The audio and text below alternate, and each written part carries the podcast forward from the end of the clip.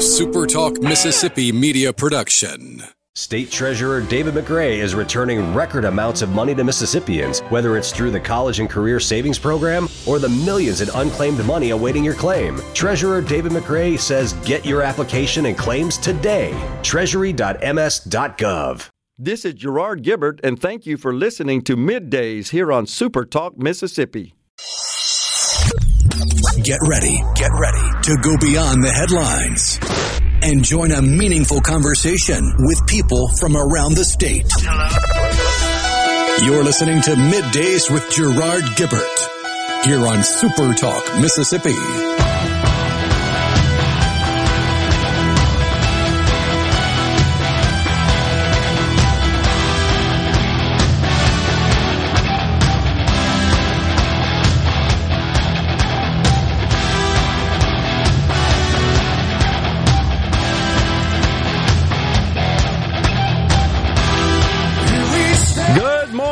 Everyone, and welcome to Midday Super Talk Mississippi. I'm your host, Gerard Gibbert. Today, along with Will East, in for the vacationing Rhino. We're in the Element Wealth studios, guiding you through the middle of your day with facts, fodder, and fine music.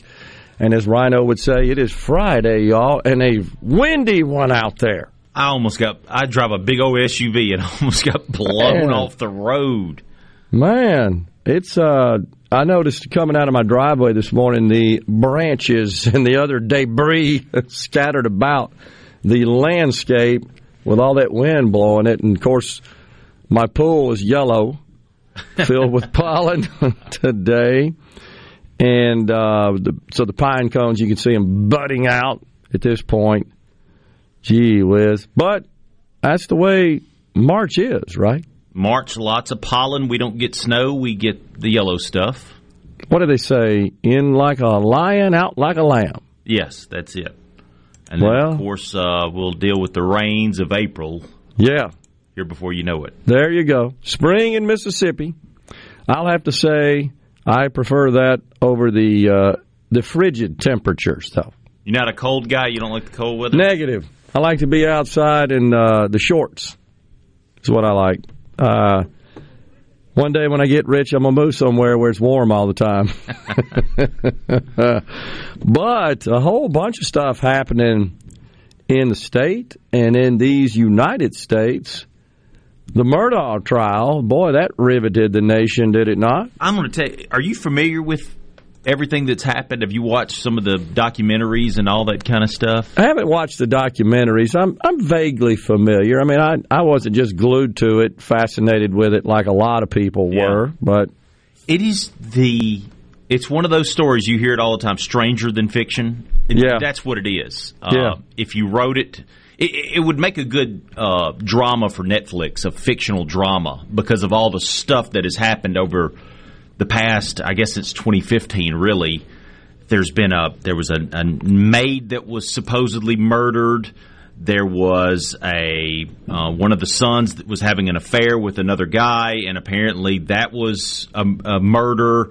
Then there was um, some money stolen. There was a boating accident. There was the two murders. There was the maybe assassination attempt, maybe suicide attempt, maybe fake attempt. I don't know. There's all this stuff going on with this one family in this one county, Hampton County, South Carolina, which has got like thirty eight thousand people in it or something. incredibly small, where it's, you know, that cliche of everybody knows everybody. There's no industry there. Right. Part of the reason why is because it is one of the most uh, litigious counties in the Oh, didn't United. States. Yes. Huh. If you want to sue somebody, that's the county you want to go to. Kind of like Mississippi used to be before tort reform. You know, Yeah. They'd- you Right. know, if if you had a- Jefferson Davis County was like the home of numerous high profile suits against major pharmaceutical companies. exactly, exactly, Pretty much guaranteed a, a verdict against the pharmaceutical companies and a big distribution. South Carolina had ha, still has this weird law where if if a company operates anywhere in the state, I may be getting this wrong, and if I am, I'm sorry, but I believe it is. If you operate anywhere in the state, you can sue someone any in any county in that state. Doesn't have to be in that county Ah. where the incident occurred. And that Hampton County, South Carolina, it's called the Low Country. Yeah. that is incredibly, you know, lots of huge, huge um, dollar figures for the um, for the plaintiffs. And this family has been in control of it for like a hundred years. Yeah, it's, it's an old right. That's an old South Carolina family. Even heard. I don't know if you caught this, Will. That apparently Murdaugh's grandfather. Yes, a, a picture or a painting of his grandfather hung in the courtroom or around the building or somewhere where it was highly visible, and it's because he evidently has some history associated during with the it. trial. I mean, his gr- great grandfather take it down. They said, "Yeah, is that yeah. right? Is that yes. what you heard? Okay, I mean, since great, crazy. Since way back then, they've been kind of controlling this county as this uh, solicitor, whatever position it's called. Um, but th- there's all this money stolen, and maybe Right. that's the reason why he committed these murders. It's just there's a Netflix documentary about it. There's there's all kinds of documentaries about it. The Netflix one is probably the one that most people have seen right now, and they have uh, jailhouse tapes of the two son, the the father and the son talking to each other. It was pretty amazing. But yeah, it's it's a fascinating, fascinating story. And he, the news is, is that he was found guilty yesterday after three hours of deliberation by the jury, and he has been sentenced to life in prison. Unbelievable. Sentence this morning. Yes. I, I did catch the reading of the verdict yesterday, and the judge at that point said that we're, in the interest of time or the time of day, they would postpone the, the um, sentencing until this morning. Yeah, And that happened. Uh, it was a little surprising, maybe a little surprising, that it only took about 45 minutes of deliberations. I mean, the jury didn't even have a chance to consume their granola bar there that the government gives them uh, before they reached a verdict. It Yeah. didn't take long. And, and then there was, I guess, a move to to what? Um, change it. So I don't exactly know what the legal terminology is. I apologize for that. But but the bottom line is it was it was a move to sort of change the outcome or postpone it or hear more um, testimony, something to that effect. But the judge said. You know the evidence here is overwhelming. I mean, he that's kind of unusual, I think, coming from a judge. So he apparently maybe a stay on it is what he was looking for. So, So, this day and age in forensics, it's DNA and cell phones. That's what gets you. And uh, they he apparently was searching for restaurants uh, to go eat at five minutes after his wife was Oh, my gosh. murdered. So you know that alone right there. After he makes the nine one one call, he's searching for a restaurant to oh go eat at. Oh gosh! Well, so there are some who say that it was his son, you know, speaking from the grave essentially through this these uh, text messages that were used as very strong evidence, obviously Yeah, that the, ultimately led to his his conviction. the the big question that remains is why, and money is a a big issue. He was Alex Murdaugh was a big time uh, attorney and was apparently stealing money from the law firm uh, or stealing money from his clients. I don't know the exact figure, but stealing a lot of money, and they had gotten wise to it. He had a drug addiction, pain pills, Right. Um, Stole money. stole money, pain pills, all that kind of stuff going on. And his wife was noticing that bills were going unpaid, that uh, you know stuff wasn't right, and then all of a sudden they end up dead. Now, the the one of the real tragedies of this is the boating accident that occurred a couple of years ago with his son, the one that he murdered, the 22 year old. Um, it's a, I don't want to go into all the details of it, but uh, essentially one of uh, their friends was killed in this boating accident, Right. And he was supposedly driving the boat. The the young son was, and he was essentially staying at their uh, house. I don't think he was under house arrest or anything like that, but he was trying to you know keep straight while um, the wheels of justice uh, were moving in that case, and then he gets murdered. So is this another situation you think where someone gets tied up with drugs and they take over their lives Absolutely, to the point where they murder their own flesh and blood in the form of their son and of course their spouse.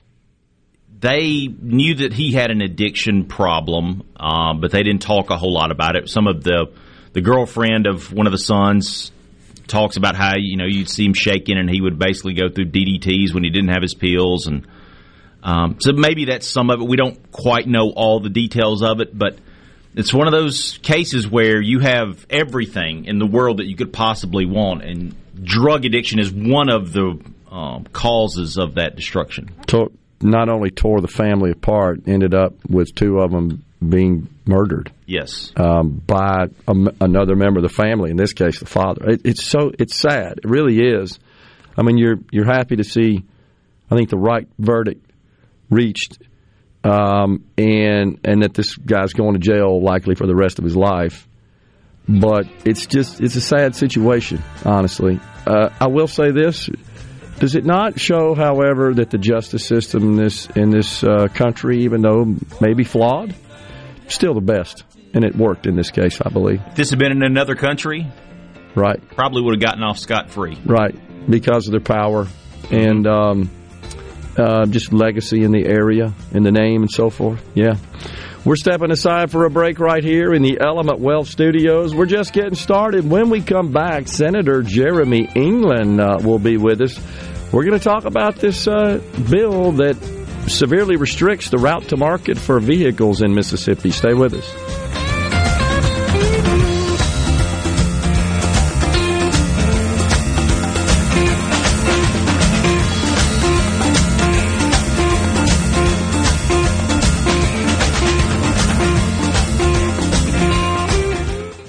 107.3. Check it out. Let's do this. The talk that keeps Mississippi talking. Middays with Gerard Gibbert. Let's get on with it. On Super Talk, Mississippi.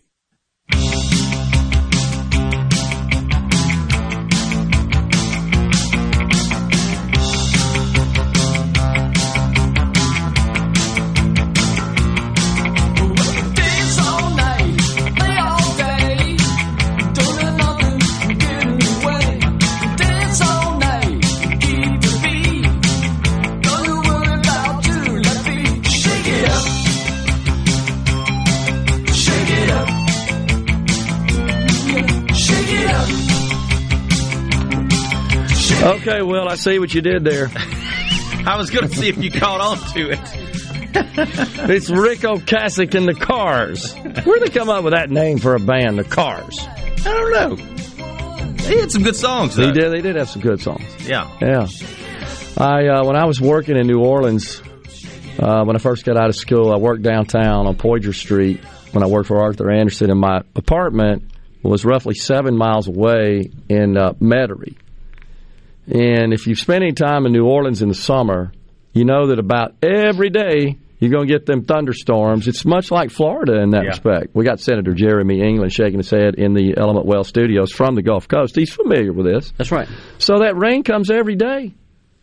About quitting time, and you're on the interstate trying to get to Metairie from downtown. It's about an hour and a half to get those seven miles back there. Wow. And what made me think about that was um, the Cars were a popular group in that day when I was working, and I I, re- I, can remember sitting in one of those torrential thunderstorms right there around the cemeteries. It's um, it's ten makes right. the shift there to uh, to Metairie, and the Cars blasting out on my radio yeah. there. So. WTYX or IX or whatever it was, one of the, the local stations in New Orleans, very very popular. I think it was TIX, as I recall. Very popular um, FM station that played classic rock and so forth. It wasn't classic then. I call yeah, it classic it was, rock. Then it was current yeah, rock. Was current. That was before my time. but the rain would come, and it was already an hour and a half commute. But you add that rain into it, and it takes it to about two hours. and this is no joke. Now the uh, the accidents on that stretch were so frequent. You could just count on it every day that the New Orleans Police Department would locate in the medians of the interstate waiting for the accidents. Wow. Just knowing they're going to have many. to go, yeah, every day because people are. And we didn't have phones back then, but the cars didn't. They didn't maneuver as easily as they do today. When it rained, you couldn't count on the brakes stopping you before you slid. I digress, though. But you got me thinking about it with a car. Senator Jeremy England, of course, who represents uh, District 51, serves as the vice chair of the Economic Development uh, House Committee. Is that right? That don't sound right. That's not right. No, Yeah. no. I Where'd mean, look, come So? I was vice chairman of economic uh, and workforce development in the Senate my first year. Yeah. Uh, and then we had a little bit of uh, changeover. A couple folks got appointed to different positions. So now I'm vice chair of Judd B, which is a, a much busier committee, but I still love my uh, my service on the economic workforce development. Apologize for that. That's perfectly fine. yeah, apologize for that. We'll get that right. So, you are um, among the few who voted uh, nay to House Bill 401. This is the bill that essentially dictates what I call the route to market for a motor vehicle in the state of Mississippi. It um, essentially prescribes the way in which motor vehicles are bought and sold in Mississippi. And I, I got to tell you, Senator, I'm a little confused on exactly what this bill does. I have I have stated that in in my reading of it and in speaking to others that what the bill would do is require that a vehicle sold in Mississippi uh, be done so by an independently owned and operated franchise organization inside the state with a physical dealership located and licensed to do business Uh, in, a, in accordance with the licensing requirements in the state. That's right. So I've indicated that that looked to me like that if a manufacturer wanted to sell through an outlet which it owned, a manufacturer owned dealership located in the state, that would be prohibited. And that if a manufacturer wanted to sell directly, just bypassing any dealer, either owned by itself or a franchise of the manufacturer, that that too would be prohibited. So Senator Sparks says no, the latter there that I described would still be allowed. And I'm having a hard time understanding if that's true or not. Yeah, look, you're not the only one, Gerard. I, I don't know if, if what we passed yesterday prohibits that now. Okay. You know, and, and look, which is another Join reason, the ranks of the confused. That's right. Well, and look, it was just another reason why we needed to discuss this more. Sure. And I tried three different amendments to try to get this thing to, to just move on through the system and give us a couple more weeks to talk about it before sending it to the governor's desk, and I couldn't get it done. Um, so, so now here Hmm. we are, and, and yeah, I'm not sure. I I mean, look, you can't go on a, or it's my understanding, you can't go on a Toyota website and order a car and have it come straight to your house. You go, you, you may be able to go do that to a dealer. Yeah, but is that because of state law or because of of uh, just Toyota operational policy? Well, see, I, again, I'm not real sure. I think that um, I think that with this law we passed yesterday, if you want to buy directly from a manufacturer, you can't do that. You've got to go through. You've, you've got to have an independent. Um, Well, that's my understanding. Senator Sparks said that that's not the case, and and so it's it's certainly true that um, most of these new manufacturers that are popping up uh, into the auto industry, such as Tesla, they're disrupting uh, the market, obviously, and there are many more who plan to introduce vehicles. Uh, mostly electric vehicles because that appears to be the future of uh, the vehicle industry. But uh, we don't know what their route to market may be. Apple is is busy uh, building out, uh, standing up their electric vehicle business unit. They may sell directly to consumers and, and not have uh, a dealer network in place. If they do so, will they be granted a license to sell those vehicles in Mississippi? right.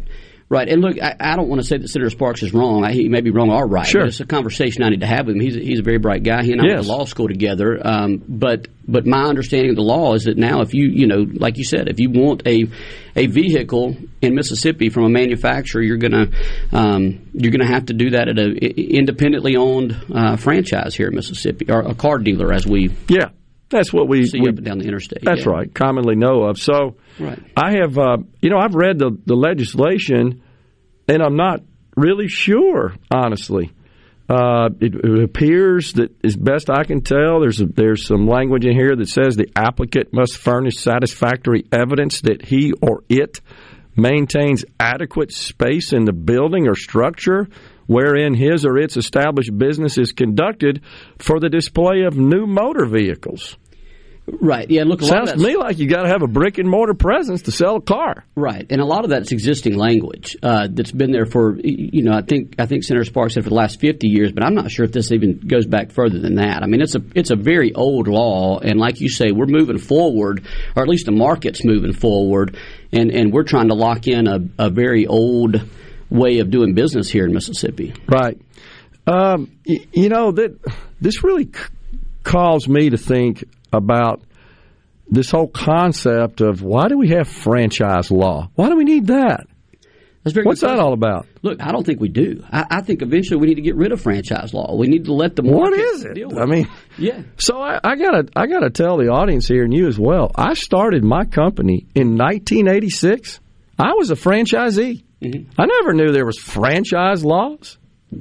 I was a franchisee for about 10 years. Right. Paid royalties, which is pretty typical in a franchise relationship. Right. And I don't remember any protections against folks who would sell the same exact products that I sold that did so back then through mail order, did so through outlets that uh, were not franchisees, did so from the trunks of their cars. Right. And Did so directly from the manufacturer. I mean, it was multiple routes to market. I didn't get any protections. Right. Where? Where's that? Well, absolutely. And look, one of my amendments, I, it was something very odd that I did yesterday. I, I introduced an amendment that I voted against, but I called it the "What's good for the goose is good for the gaggle" Awesome. uh, amendment, right? Instead of the gander, it's the gaggle. And, and basically, the amendment was: look, if you if you operate, um, if you if you use franchises in Mississippi, then you're required to use franchises in Mississippi. So that went for all across the, the spectrum of the board. Of course, we voted it down because it's just silly to do that. Yeah. Um, but we're doing it here with this, you know, th- this one group of of um, dealers. We're, we're Right. requiring it, Right. but we're not Well- required anywhere else. Well, it's it's a you got to say it's a carve out for one specific industry.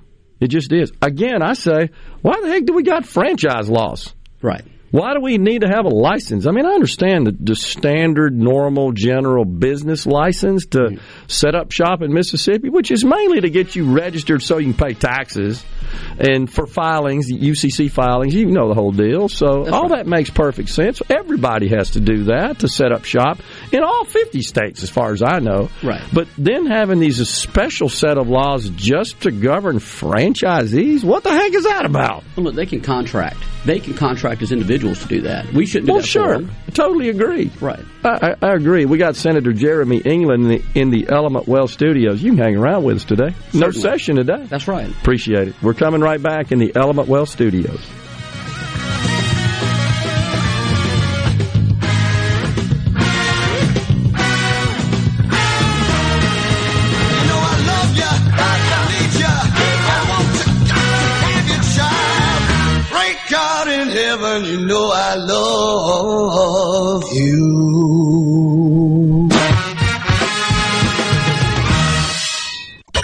Middays with Gerard Gibbert Welcome, welcome to our shop. on Super Talk, Mississippi. Okay, now you have a good one. One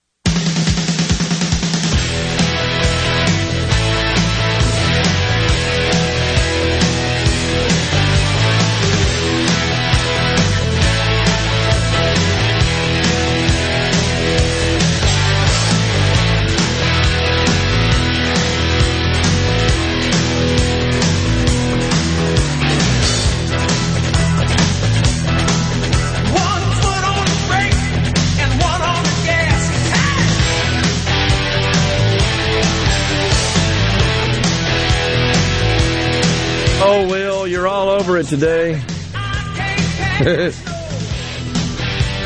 Man, I remember one of the first actions by President Ronald Reagan when he was elected. I don't know if you guys remember this. He increased the speed limit. He returned it to 70 from 55. It was Carter that pushed it down to 55. That that song was actually written. That's right. He came back. Sammy Hagar came back to the United States from a European tour and was driving down the road in his Ferrari or whatever it was, and was going, you know, however many miles it was, and got a speeding ticket. And he says, "What?" He goes, "Yeah, the speed limit's now 55 everywhere. It was miserable. and you know what the purpose was? Save gas." Yeah. Yeah. Because we were running out of oil in 1976. Oh, any minute we'll be out. Won't be able to Don't produce gas more. Just limit. It was so there. There are actual studies, economic studies, that show that the speed at which goods can be transported to their place of sale to the ultimate consumer, that the faster we can do that, uh, the greater is GDP production, productivity, et cetera. I mean, that makes sense, does Right. it not? The faster you can get those goods around. Uh, so just think about if we shipped everything uh, on 20 mile an hour rail, uh, how miserable that would be Yeah. And uh, how much that would impede economic activity. So Amazon, as an example, figured out, you know, if we can get a lot of this stuff under one roof, close to Yeah. the end user consumer, uh, I bet we can make a market out of that, a business out of that. They've done it. It's like that scene at uh, uh, Oh Brother, We're Out Thou when they go into the general store trying to order stuff and he goes, It's two weeks I have to order, it's two weeks. He goes, Everything's two weeks. Why does everything take two weeks? Senator Jeremy England, our guest in the Element Wealth studios, we were just talking about HB 401. So I'm honestly, I'm in the camp of I'm not sure whether or not a manufacturer could be granted a license to sell a new vehicle in Mississippi directly to a consumer in Mississippi. I'm not sure if that's possible or not at this point. Senator Sparks says it can. I sure would like to see, and this is a question, I guess I'd, I'd phrase it in the form of a question for you, Senator. Is it possible for the legislature to seek an opinion from the Attorney General on a bill before it's been enacted? I, assume we could. Now we have peer uh, committee that we can go ask questions to, and they'll look at all of that. And I, I imagine they will go speak with the attorney general. But uh, but this attorney general opinion, which what was interesting about that, that they came back and said what what Tesla did here in Jackson, which was opened up a wholly owned subsidiary company, Tesla Mississippi LLC, I believe. I'm, I'm not sure. That's right. Exactly. But um, the question was sent from um, the automobile uh, association right. to say, hey, is this is this something they can do? And the, the attorney general's opinion was that we don't see anything that they've done that's out that, that is against the law in Mississippi. Present law. Present, Present law. law. Right. Present law. So they so this idea that they're not following current rules, the attorney general disagrees with that. And look, there wasn't a lawsuit filed. I- Right. If they broke the law, we would have we would have seen court action. Well, we didn't see that. We saw legislation introduced to try to prevent them from doing that, and that's what uh, that's what bothers me about it. And it, the other thing that I wanted to make the point of: let's assume they can you can buy online. Okay. Well, well. Tesla may not want to do that. They might want to come put dealerships in some places in Mississippi. Well, this is the same thing as us telling, uh, you know, say you had Bob's video on the on your corner of your neighborhood, and we wanted to protect Bob's video, and we told Netflix, hey Netflix, we we love the idea of you showing movies in Mississippi. You just can't do it online. You can come down here and open a store, you know, or, or open a, you know, come use Bob's to, to sell your videos, but don't be, you know, we don't want the consumers of Mississippi to be able to do that. Um, and that's silly. And this, this legislation is silly for the, same reason. The examples are endless Mm-hmm. of uh, similar situations. Uh, you know, Walmart operates corporate owned stores. The largest employer in the state of Mississippi, by the way, is Walmart. And, and no doubt it had a negative impact on local so called mom and pop uh, owned stores. It did. Right. But, you know, it, you've got to provide some value to the market if if you're providing a value that attracts customers away from Walmart and into your store, then you're going to be fine.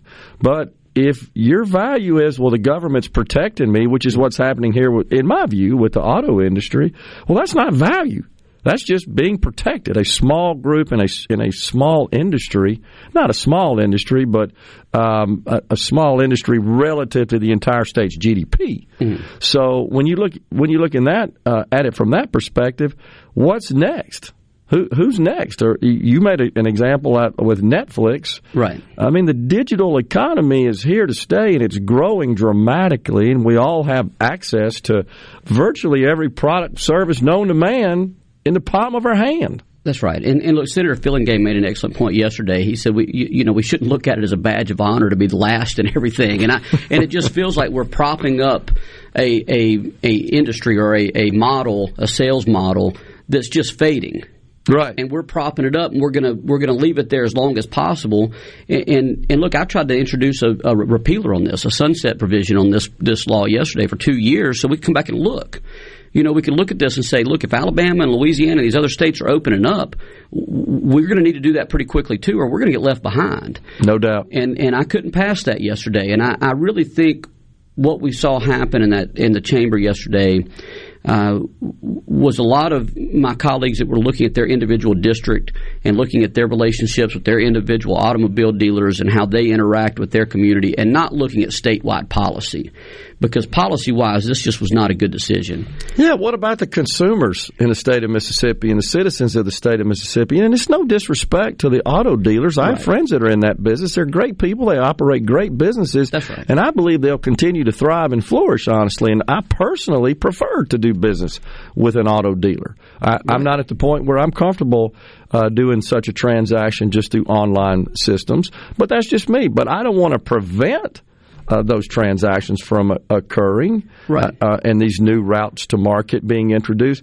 We're just getting started. That I mean, what are you going to do? You could be in session uh, year round to just deal with all these situations. That's right. Well, and you know, Gerard, if you if you drive through Pensacola, who has a, a Tesla dealership in Pensacola, you know what else you see on the interstate? What? All of these other auto dealers. Well, sure you do. They're still there. That's how people buy. That's right. It's not, you know, we're, we're, we're saying that we're worried about them going away or that we're worried about their their their model being harmed, but it's it's coexisting in other states. Well, even if we are, it's not the government's role to stand in the way of that. The market figures that out. This is a government saying we can't let them go out of business because maybe there's a different route to market that consumers prefer. We're telling consumers, I don't care if you prefer it or not, you can't buy it that way in Mississippi. That's, That's nuts. That's correct. And look, I'm so glad we have cell phones in our state, and we didn't prop up the, you know, the landline telephones or the telegraphs way back when. I'm so glad we didn't do that there. And and you know, again, I know I'm being silly, but but that's just that's my opinion of what we're doing here on, with this legislation. Well, think about the routes to market of a cell phone. Right. Directly from the manufacturer, directly from a manufacturer owned store, from the telecom carrier, from retailers. There are multiple. That's That's a good thing. That's better for consumers. That breeds innovation, efficiency, agility, competition. I thought we supported all that stuff here in Mississippi. What am I missing here? You know, I think again, I, I think and I hope we do. I, I, I just don't know that. Look, we're in an election year, and and I, I think this bill just hit at a hard time, and uh, w- was a hard decision for some folks in, in our chamber to make. And look, the House passed it to us early. They they shot on over to the Senate, and we had some some good lively debate on it yesterday. Uh, but uh, but of course we we voted for the House language and sent it straight to the governor's desk, and we'll see what what Governor Tate Reeves does with that. Uh, Yeah. So Well, here we are. Um, uh, look, I, I want everybody to thrive, but I want consumers to have choice. If if if this were the sale of an illegal product or a product that needed to be tightly regulated, such as drugs, for example, that's that's a different matter in my view. But when you're talking about motor vehicles, Mm-hmm. have been around a hundred years. I mean, of course, they've evolved through the years, and they will continue to evolve. Um, you know, I I just don't think it makes sense for the government to intervene in this respect. This, this is what Democrats do. This is what Joe Biden does. I was also surprised to see, as as you're aware, Senator, that there were a number of Democrats that also voted nay here. They did. Look, Senator One, Hillman two, Frazier. three, four, five. Senator Hillman Frazier sits right behind me. Uh, great guy. Yeah. Democrat. Yeah. Uh, told me he said, "Look, I'm I'm voting policy here." He said, Great. and this is just this is the right policy, and so I appreciated his support on that and his nay vote. Yeah, he and uh, and some others. We'll get to that. Right. If, if you can stick around, we got some other stuff to talk about. we can do that. Senator Jeremy England is our guest in the Element Wealth Studios. We're coming right back.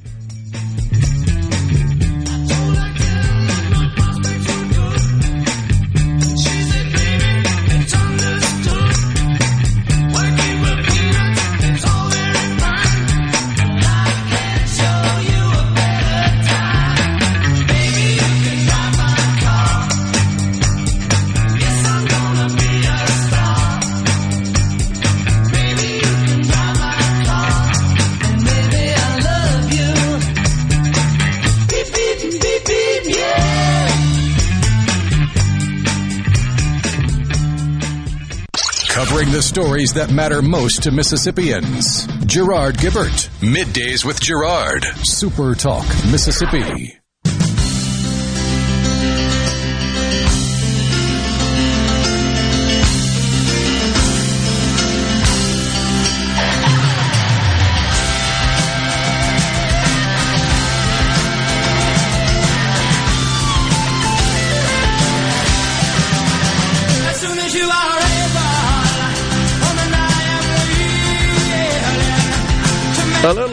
Speedwagon still mad because they're not in the Rock and Roll Hall of Fame. The Speedwagon, Dang. which is named after a A car a car. from Champaign, Illinois. Kevin Cronin. Champaign, Illinois. Right. Uh, they they started out uh, playing gigs at the university there, Champaign, Illinois. Yep. REO Speedwagon. Carolina. Yeah, founded by the drummer, the band.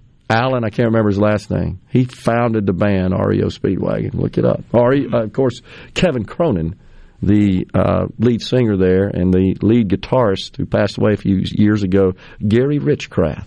All kinds of crazy trivia that's worthless, right? But uh, Well, it's I- my era, you know. I do appreciate the theme, but but I'm more of a country guy. So Okay. Joe, Joe Diffie is something women like about a pickup man. Might be more. Oh, there uh, you go. Yeah. might be more appropriate. We love Joe Diffie. That's right.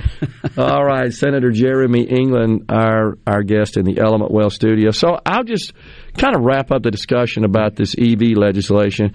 And honestly, it's really not even EVs, right? It's it applies to all new vehicles. That's is that right. correct? It's That's not. correct. It it I think is being commonly referred to as the Tesla bill and and as affecting EV sales, but I think that's just based on this assumption that we're transitioning to electric vehicles. Yeah, no. E, the, the reason EVs are brought up in this is they're the ones that, that had this new innovative way of, Yeah, of the route getting to their- market. right? Getting their product to consumers. So Yeah. yeah, we're, it, this bill, you know, if this bill didn't pass, we were no way in Mississippi favoring EVs over gas vehicles Sure. or anything like that. And, Sure. and I know that kind of got caught up in the mix uh, in politics as it does sometimes. But but we, this was all about policy uh, in the in the free market. Yeah, you're right. So appreciate that and appreciate uh, your vote, honestly, in that regard. You were one of 14 in the Senate who voted against this legislation, uh, and we just talked about there being five Democrats, including Senator Hillman Frazier, that sits behind you in That's the right. Senate, um, also voted against it. All right, let's talk about some of the other stuff going on in the state uh, with this being a pivotal week in the legislature as well. Uh, lots of bills got killed in committees this week, or this last couple of weeks, really. A little surprising, I think, that not so many went to the floor. Your thoughts? Yeah, no. Look, we had every year we end up with like four thousand at the beginning uh, when we when we get all the bills dropped, and and that gets cut immediately almost to about four hundred after each chamber cuts down their their bills uh, through committees. Um, now, what we've got this time is we're dealing with House bills, and the House is dealing with our Senate bills. Right. Uh, but they there's still some that, that don't make it out of committee even on that, and that's that's where sometimes it can be surprising. You know, something worked. Folks work so hard to get it through one chamber, and then the other chamber they hit a stop sign, and and, and their bill gets tossed in the trash until next year. The uh, the ballot initiative bill, the bill that would essentially restore that, allowing the citizens to place a measure on the ballot for a statewide vote. Uh, of course, you know the House had a bill last year, didn't make it through the Senate. It uh, pretty much kept the signature threshold aligned with uh, prior law uh, that we had. I think 12% of those who voted in the last gubernatorial election. But it, it also uh, allowed the citizens to create or amend statute as opposed to amending the Constitution. It wouldn't allow that, which is what our old law did. All right, so in the Senate, we get a bill. I believe Senator Tyler McCaughn is he the main uh, author of this particular measure? His bill, I think, was the vehicle that we moved forward. We had Okay. several, but but yeah, Senator McCaughn's uh, bill ended up being the vehicle for the the citizen driven initiative process. Okay, and that uh, requires a higher signature threshold, twelve percent of the registered voters, which would more than double the number required to qualify a measure for uh, the ballot. Um, how did you vote on that? What do you, where do you think that's going to happen on that deal? So in the Senate, I voted to keep the keep the vehicle alive. Okay. which meant we sent a, a bill to the House that could been could have been amended. Uh, if it made it through committee, we could have it in conference. We could still be working on it, negotiating. Now, I understand now it, it didn't make it out of committee, so we don't have that now this year. But uh, you know, that's a that's a process that deserves our attention, and and it and it deserves maybe the couple of years we're giving it to work itself out, because what we were going to see. Um, Gerard, and what, what bothered me in these other states that had this process, that, that after the Dobbs case, they came in and had a citizen driven initiative to make abortion legal in these states again. And the and and you can you can drive public sentiment with enough money and with enough ads and with enough talking points, and that's kind of what they they could have done here. And, and I just don't want to see that happen here in Mississippi. So I think uh, the Speaker of the House says that he would uh, be in favor of prohibiting that topic from being available to the citizens to place on the ballot. Right. Yeah. So it's restricting the, the topic, the subject matter, is essentially what it would do. That's right. And I think we'll end up with it. We need it. Okay. We, we need it, and I think we'll end up with it. It's just not going to be this year, Gotcha. unfortunately. Senator Jeremy England has been our guest on the in the Element Wealth Studios. Appreciate, appreciate you coming in there, Senator. Thank Absolutely, you. Gerard. Thank you. Coming right back. Stay with us.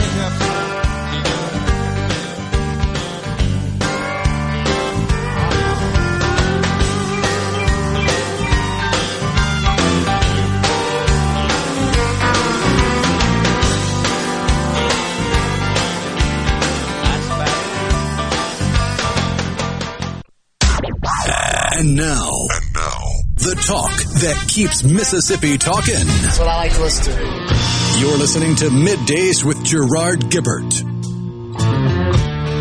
Here on Super Talk, Mississippi.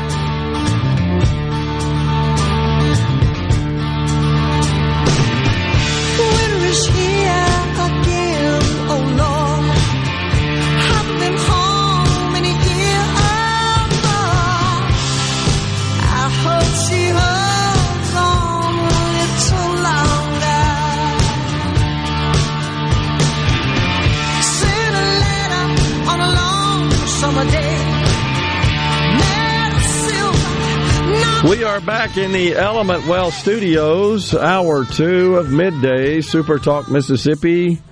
On this Friday, y'all, as Rhino would say, he is off today, vacationing a bit, a much deserved vacation in for him is Will East at the controls, playing all that car music while we were talking about the auto bill. The C Spire text line, of course, is 601 879 4395. We were talking about the wind that swept through Mississippi earlier this morning. Gusts up to 50 miles per hour, I believe, were reported. Georgia and Oxford sent us a photo that uh, looks like a window blown out. What is that, Georgia? I, I can uh, can't quite make it out, but I see some lumber straddled around the ground there. I can't tell what that is, but uh, it's a result of the wind that came through uh, Mississippi. Interesting. Oh, we got Kelly Bennett, uh, multimedia journalist, Super Talk Mississippi News. We got her all connected up now. Will, good to go. Kelly, how's it going? It's going good. I guess the storms that we're dealing with are wreaking some havoc on my internet connection. In fact, I'm looking right now, and the state of Mississippi has got about 44,000 plus without power at the due to these high winds. And they've clocked some of them gusts as strong as 57 miles per hour Wow. at the Jackson Medgar Wiley Evers International Airport earlier this morning, and it's still it's it's really central Mississippi, north central Mississippi, and the Delta area that's getting the worst of it right now. I've looked on, uh, you know, I've, I've been been checking out what's going on with MEMA, and it looks like all the tornado and severe weather warnings died out for the state around ten o'clock. But you know, those things move pretty fast and furious, so Yeah. it, it, don't don't quote me on that. Yeah. Well, it is. Uh, it's spring in Mississippi, or pretty close to it. Certainly feels like it today, and appears that way. It's March. The wind is blowing hard, and I'm not aware of any. Did any tornadoes come through the state? Any detected officially? That's what I'm saying. I'm not aware of Okay. any at the moment, um, but you know that could that could obviously change because if we've got 44,000 residents or homes without power, um, anything is possible at this moment, and it won't have been reported yet necessarily. Yeah. Okay. Well, we've been talking about legislation here in the state of Mississippi. This was uh, a pivotal week, of course, down at the the legislature as as the chambers uh, consider bills from the respective uh, opposite chambers. Senate takes up the House bills. The House takes up the Senate bills. What do you think about all that this week? What do you what have you been tracking? Well, you try to track everything, it'll just give you a headache, right? so, Yeah. let me give you some of the bigger ones. We do have one uh, that was actually signed into law Tuesday afternoon, and that was the bill that bans gender affirming care for trans youth. Yep. Uh, if you're under the age of 18, you won't be able to receive hormone treatments or gender reassignment surgery. That one's already law. Um, we've got some bills that are awaiting the governor's signature. Of course, that's the last step, right? The governor's signature is the last step before something becomes law. Um, pretty happy to hear about this one today. A bill that would decriminalize fentanyl test strips is on its way to Governor Reeves. And uh, I don't know what his feelings are on that bill, but I would think that that's a piece of legislation you want to sign right away. Okay. Well, and and so that uh, Mississippi joins a number of other states who have enacted similar legislation, and it's just one of those things that's clearly segregating the states. One of the issues where the the blue states, states under Democrat control, are going in the opposite direction, making uh, gender reassignment surgery and other care to minors who uh, claim to be experiencing gender dysphoria and seek to change their genders. They're making it more accessible in those states. It's just Right. it's interesting to watch how that that plays out here in the country. Uh, we've been talking about the ballot initiative, restoring that that having been struck down by the state uh, supreme court a couple of years Right. ago. Uh, it, where- it looks like that bill's still kind of hanging on by a thread. yeah, Although, you know, if you talk to our lawmakers, they'll tell you until the 2023 session comes to an end, nothing's really dead, dead, dead until it's dead, dead, dead. So, yeah. You know, there are different avenues to kind of bring these things back up. And, you know, there are some things that have come back up that I thought for sure weren't going to pass, and one of those is postpartum Yeah. benefits for Medicaid recipients. So, you know, we'll just see what happens on on some of these. Um, I think it's. I think you know there's been a lot of discussion on gender reassignment surgery. My empathy really goes to parents that are having these major issues with their children, um, and I just feel like that needs to be between parents and their doctor and their their children. So Gotcha. Well, uh, it, so it, it looks like again Mississippi joins the ranks of those who is prohibiting uh, care for minors um, at this at this point. Uh, the ballot initiative is one that I, that I find interesting that we just talked about. It looks like it is still alive. Don't know if we'll get an actual law out of that. right. Um, seems like the Senate and the House are a bit apart. Not sure if that'll happen.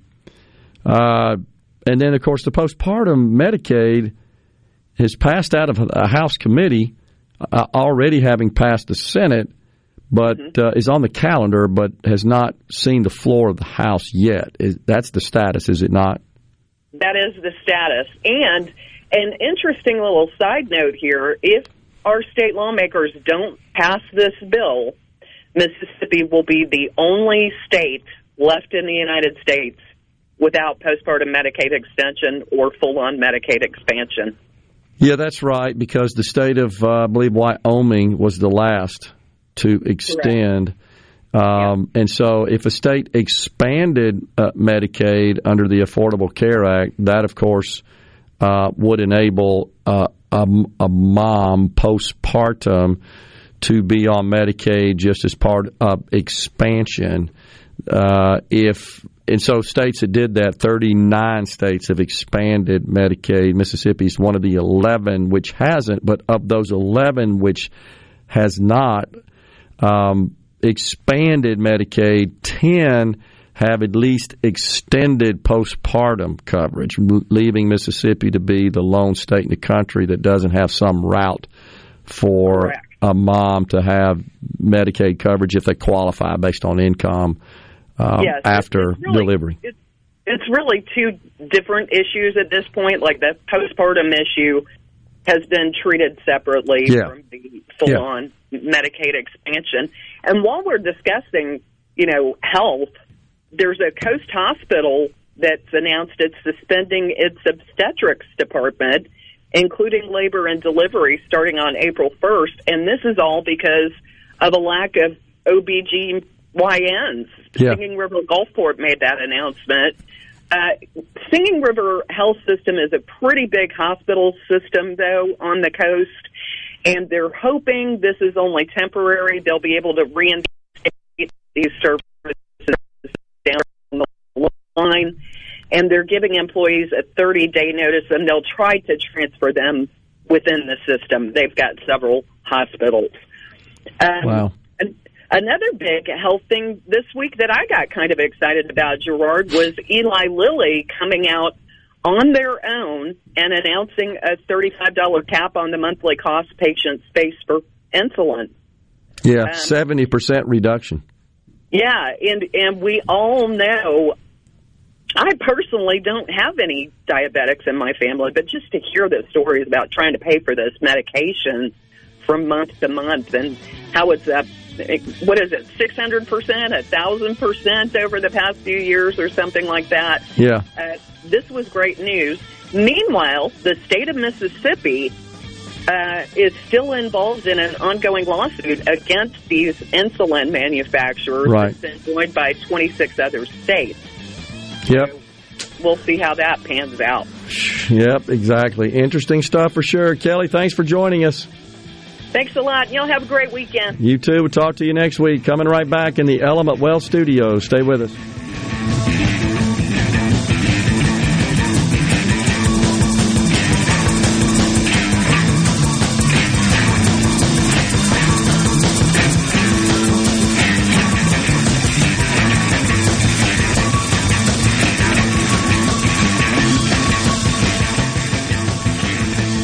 Talk that keeps Mississippi talking. We're rolling. Hit it. Go. Play it.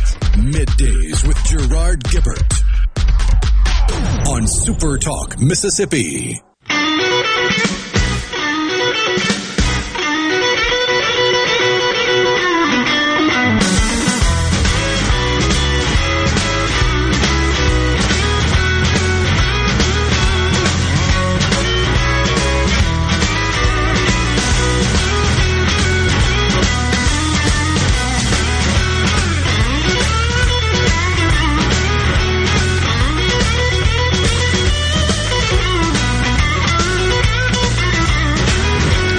We are back in the Element Wealth studios.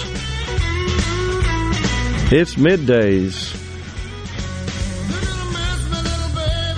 All righty, we are here. So we got some text here showing some of the wind damage across the state. Carol in Starkville says weather came through around hospital in Starkville. Not sure if straight line winds, but some roofing and electrical issues now. Wow. Yeah, uh, Incredible. what is it? Eleven thousand without power, something like that. Yeah, a bunch. Yeah. Incredible. Vicky in Clarksdale. What's that about, Vicky? Five hundred thousand dollars. I'm looking at the time. Ten at ten fourteen. Not oh, sure. I think we were talking about the Murdaugh case. Oh, yeah, uh, absolutely. I asked him if this bill is truly conservative. That would be when we were discussing the auto legislation with uh, Senator England. You know, I think this once again goes back is there's no back to this idea that there's really no consensus um, definition of conservative or liberal or progressive or any of those um, sort of political philosophies anymore. They they've all kind of evolved in different directions, and different people have um, sort of attach their own definitions to them. I feel like, and so maybe what's needed is a uh, a party platform, which we have. Parties have that, but again, they they just morph a little bit. Um, sometimes more than a little bit in practice and in execution in government. And I certainly understand that it's not an easy job. Obviously, you're not going to appease everyone, and you shouldn't expect that. And I don't think anyone is requesting that.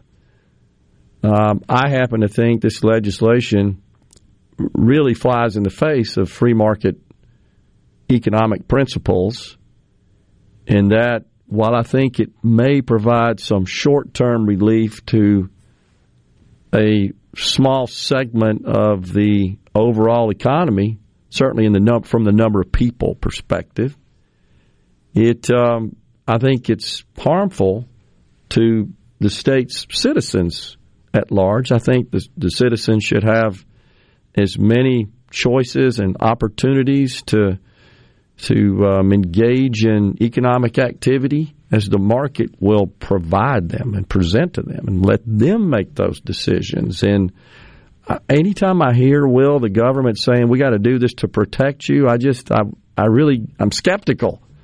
Often that concept of protection, in fact, harms me.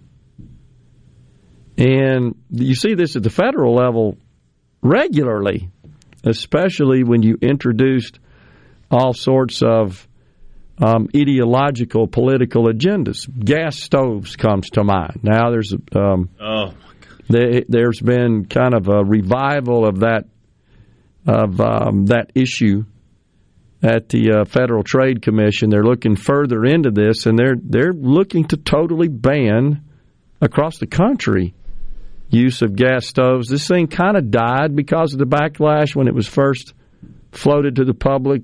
What four six weeks ago? Now it's back on the radar. It did. So what you see is you see a official proposed the idea. Well, we should ban gas stoves because of this, that, and the other and then you know there will be a backlash, and then you'll start seeing articles pop up here and there and there, and they're saying, "Well, you know what? Really, it's the gas stoves are a terrible thing for the environment or your health or whatever it may be."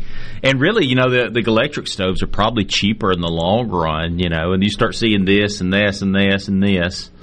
So when they go to present it in front of Congress or talk about it on talk shows, they can say, "Well, you know, the Atlantic did a story. Well, the New York Times did a story where they found this, that, and the other.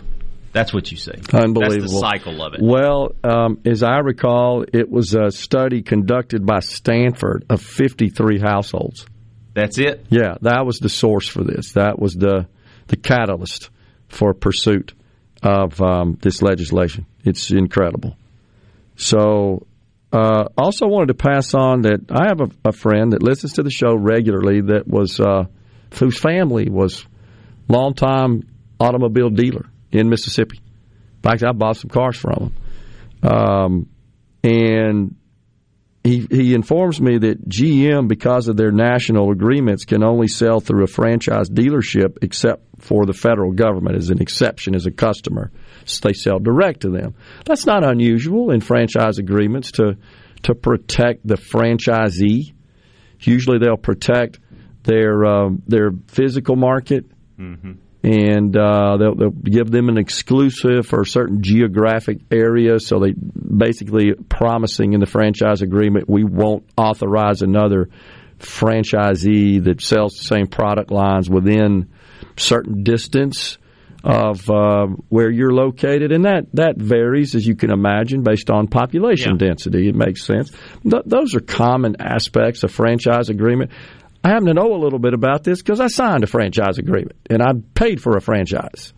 But I can tell you, it provided no geographic protections. Not only that, the manufacturers Back in those days, IBM, Compaq, um, Epson, Oki Data, can't even think of all of them. Word Perfect, software, Lotus. These were the kinds of systems we were selling back in those days, and a number of other Hayes modems back when we used modems. I don't, you probably don't remember this. No. I knew the guy, Dennis Hayes.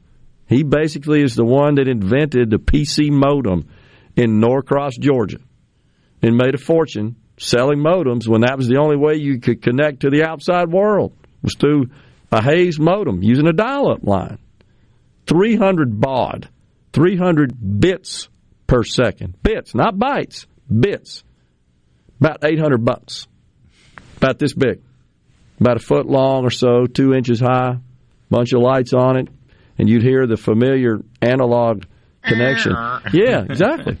Exactly. So, it, but all I'm saying is that they, they gave you no exclusive territories.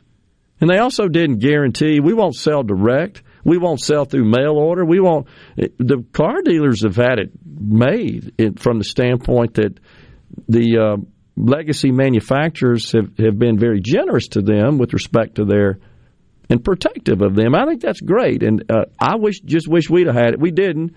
We had to figure out a way to to sell our value to the market because you weren't getting any protection from your franchisor, from the manufacturers, from the government, free for all. But you know what happened as a result? We don't have modems anymore, right? Because innovated, right? Yeah. Because we opened up and we allowed the creativity of human beings to create all these unbelievably innovative products. And uh, and that just launched whole new industries. Who would have thought back in 1986 we'd be operating a data center and selling cloud services before the term was invented Yeah. in 2000s when I started that. So who saw that? And wow, tremendous opportunity overselling Hayes modems. Yeah. Um, so I, I've watched the evolution of that in the most dynamic, most rapid changing industry on the planet. Do you know anybody that's bought a vehicle directly from a manufacturer like I- a Tesla? I personally don't. I know one person, one person in my life that has bought a vehicle directly from the manu. It's a Tesla, in fact. Okay. A friend of mine. Uh, it took, I think it took about four months for him to get it. Okay. And what's their experience been like? They they li- he liked it. Yeah. He, he enjoyed it.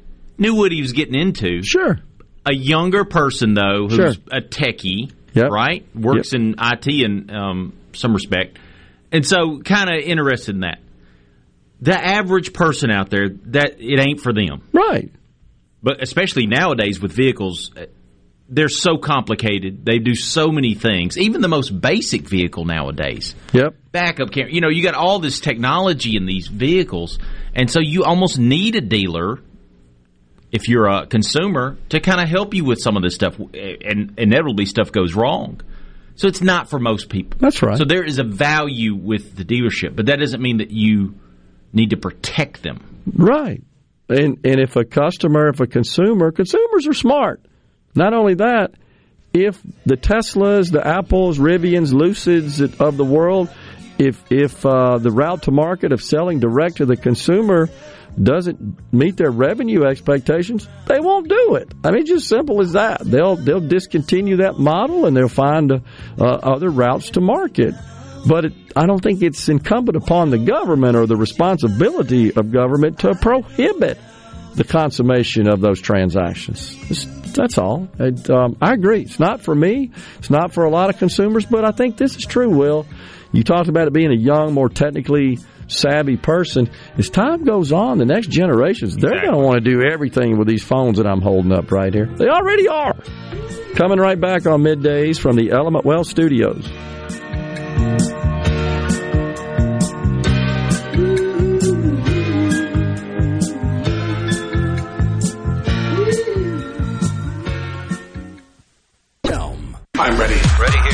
Middays with Gerard Gibert. On Super Talk, Mississippi.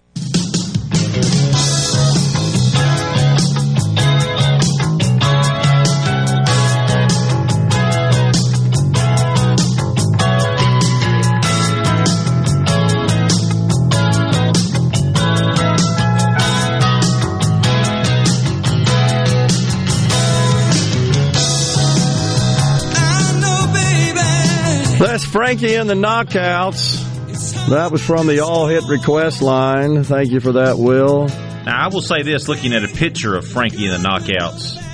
Not exactly any knockouts on the uh, the roster there. Some nice hair though. Well, it was 1981, 1981. the year in which I betrothed my wife. we used to listen to that song and enjoy it. Frankie and the Knockouts. We were engaged at the time when it was popular. Frankie and the Knockouts. It's a great tune. I'm not familiar with them. I want to check them out. Yeah, that's a great tune. Now, aren't you glad you played it? It's got a great intro. You, I tell you, you learn new artists. I tell you, what two things I learn every single week. yeah. Okay, working here Yep. is I learn a new artist every week because Perez has always got some music Yeah. that I've never heard of before. From usually a lot of times from artists that I'm familiar with, but it might be new music that I've never heard of that's ancient, or maybe a song that I've heard before, but it's by an artist I've never um, not familiar with. Yeah. The other thing I learn is I learn a new town name Hmm. in Mississippi every single week. Without fail, I will find a town that I've, I've lived here all my life. I will find a town that I've never heard of that town. This week it was Bunker Hill, Mississippi. Yeah. I've seen that somewhere on a road sign. Well, J- Jeff Bates, who um, Almost Steve. a- is on with Steve Azar again today, Mm-hmm. from Bunker Hill, Mississippi. Did not know there was a Bunker Hill, Mississippi. Uh, well, I, where is it? Because I, I I think it's in Marion County. Okay, I maybe think that's it's in where Marion I've seen County. it. The other we had since we had bad weather. When you watch the weather forecasts and you see, you know, the storms hitting this That's area, true. You learn towns and areas. There are towns and areas that in my home county that I had never heard of. Yeah, the uh, very sophisticated, very precise radar Yeah, that is available today. You're right. Has um, like communities exactly. that are labeled on the maps that you watch. You're right about that. I agree with you on that. Now, I've seen some like I didn't know that even existed. I've commented that way to my wife before when watching. Where those. is that? I've I never know. heard of that. Really, really cool. Uh, Keith and JS says yes, Marion County, north of Columbia. Thanks for that, Keith. Yeah. You're right. Donna, in Mendenhall, it's in Marion County, outside of Columbia. And I suspect you're right. You could you could identify many more. I would agree with you th- definitely on the weather uh, broadcast when we got bad weather coming Yeah. in, and that consumes all the television broadcasts, local television stations. I agree with you on that. Like, what is that when they show that on there? Very cool. Uh, on the C Spire text line, which by the way is 601 879 4395. I'm an old Radio Shack manager digging the lingo. We were talking about Hayes modems and some of the uh, early days of of PCs and Radio Shack. yeah, Tandy computers, yeah. right? The uh, the TRS 80, uh, commonly commonly referred to as the Trash 80, is what they used to call it. And I remember going into a Radio Shack, and you could just, if if it was a good one, you could just tell the person what you were trying to do, and they would get need this, and you need this, and you need this part, Bunch this cables cable, and this wires. cable. You do, you connect them all together. Eventually, you get what you're supposed to get. They, you know, I miss those days. A You know, because now everything company. is, you know, it's a lightning cable or it's an HDMI Right. cable, and that's it. But used to, you had all these different. Oh, you know, we shouldn't have allowed them to make sell lightning cables in uh, Mississippi. It put the Radio Shacks out of business. it's the same thing. It really, truly is. I know. And once again, and the folks out there, if they're listening, know this. I have deep respect and and great relationships. I feel like I do with all these these members of our legislature who voted uh, for this legislation. It's, it's nothing personal, and they know that. I just disagree with it, and I've. This is an opinion show, and I've shared my opinion on it. And uh, we've had folks on the program to share theirs as well. Whether or not uh, the governor will sign it, I don't know. I haven't talked to him about it. But based on the numbers, if he did, and those numbers held constant in the House and Senate, any such veto would be overridden. Speak, hmm. Speaking of vetoes, Will, it looks like we may see the first veto out of the White House. What is he vetoing? Well, this would be on uh, another piece of legislation. Well, actually, not a piece of legislation. Not, pardon me. Uh, on a really bad rule enacted um, at the agency level, which dictates how investors allocate capital on behalf of their their customers, their investor customers, which uh, where they say that they've got to take into consideration the environmental, social governance policies and efforts by the companies in which they invest. So essentially, rather than just discharging their fiduciary responsibility, which is what it is known as for an investment manager, a wealth manager, a pension fund manager, etc., rather than uh, adhering to traditional fiduciary policy, which says you invest in a way that generates the most return for the investors. No, the um, the Joe Biden's administration wants them to invest in such a way where they are considering these more social activist efforts in place in these companies. So that could mean, and in fact, now statistics do bear out that those companies that are highly focused on environmental and social and, and governance uh, efforts produce less return, lower returns than companies that are more focused on serving the market and maximizing profit. So, what that means to an investor, if you've got, let's say, uh, some firm that's managing your 401k plan, if they're allocating your capital the way Joe Biden wants them to, you're going to get less money returned to your investment. It's just simple as that. And so, really a bit surprising that the Senate voted after the House already passed a measure to overturn the Biden administration's action here. The Senate voted 50 46. They peeled off a couple of Democrats to get to that number. I think Tester and Manchin that disagreed with, yet it was, it was T- Tester and Manchin disagreed with um, with Biden's policies here. And so it is expected that Biden's going to veto this.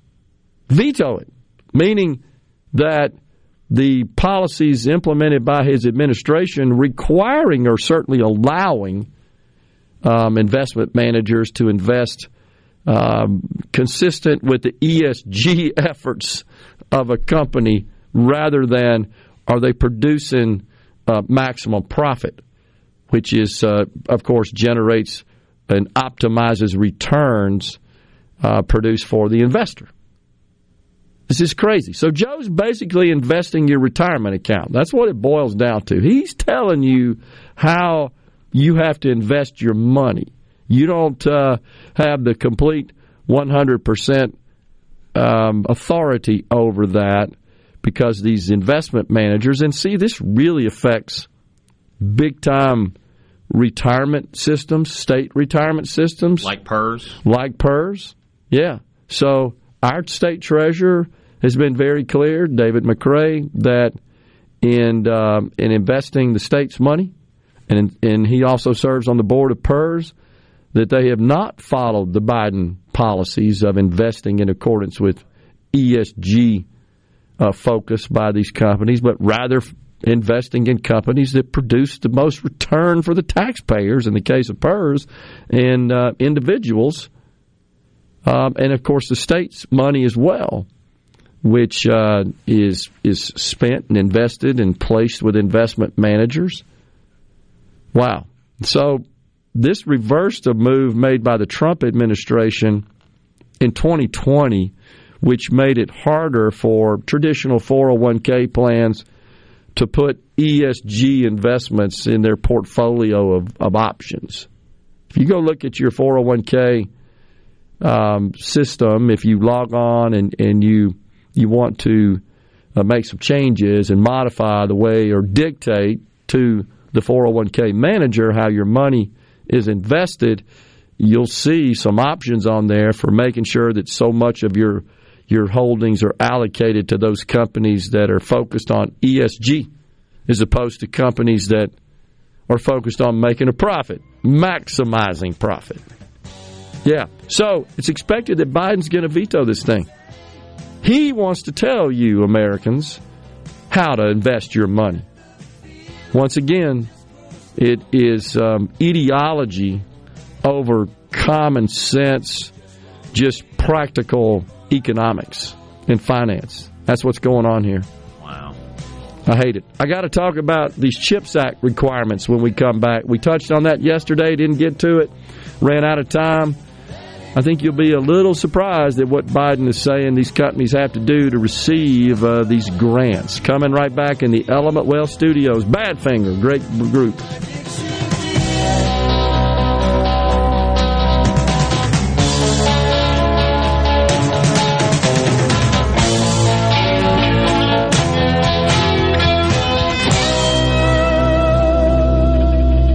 Days with Gerard. Good for America. Good for fans of justice and truth. Good for us. Super Talk Mississippi. This is what we stand for.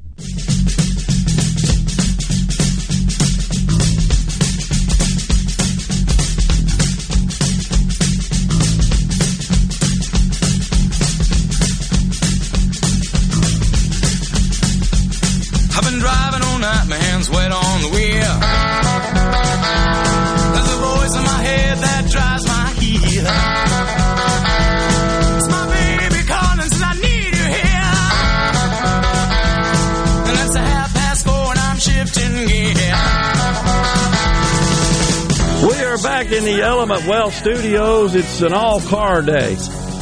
Well, this was this was by accident. Um, I was trying to find your raspberry song that you requested. You can't find it? I, I'm, I I got it. I just didn't have time to put it in. But you know, this is one of the few songs that's ever been played in space. Really? Yeah, Okay. Well, there are not many trips to space, so there's it'd not be many a, a trips short to list. space. Uh, this song, I think Chuck Berry had a song. It's on that uh, the disc that they sent on the uh, what was the space probe they just sent out that's still going. I can't remember it. And they sent a disc with certain pieces of human Oh, culture. yeah. Chuck Berry was one of them. But uh, Radar Love, I can't remember the exact story, but Radar Love was, uh, you know, they sent one of these things to the to Mars, the rover or whatever it is, and they would send information to it, you know, to do certain things, Right. and the rover one day died.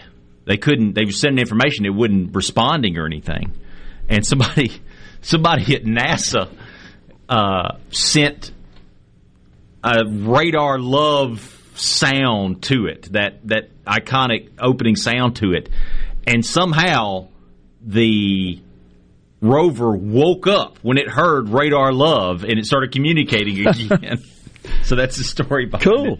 it I know Spirit in the Sky Spirit was on. Apollo 13. apollo 13 yeah, Yeah. very associated Popular with at the time. This is a popular tune. a very good tune Yeah. By the way, I did look up that uh, Sweetheart by Frankie and the Knockouts that you played. yeah It actually hit number 10 on the charts in the spring of uh, 1981. Yeah. Just before I got married. really Yeah, in July of 1981. I was in California A at the time working working out there in the desert. And I know I've talked about that before.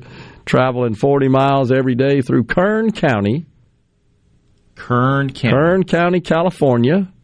It uh, is a gigantic county. I want to say it's like a third the size of the state of Mississippi.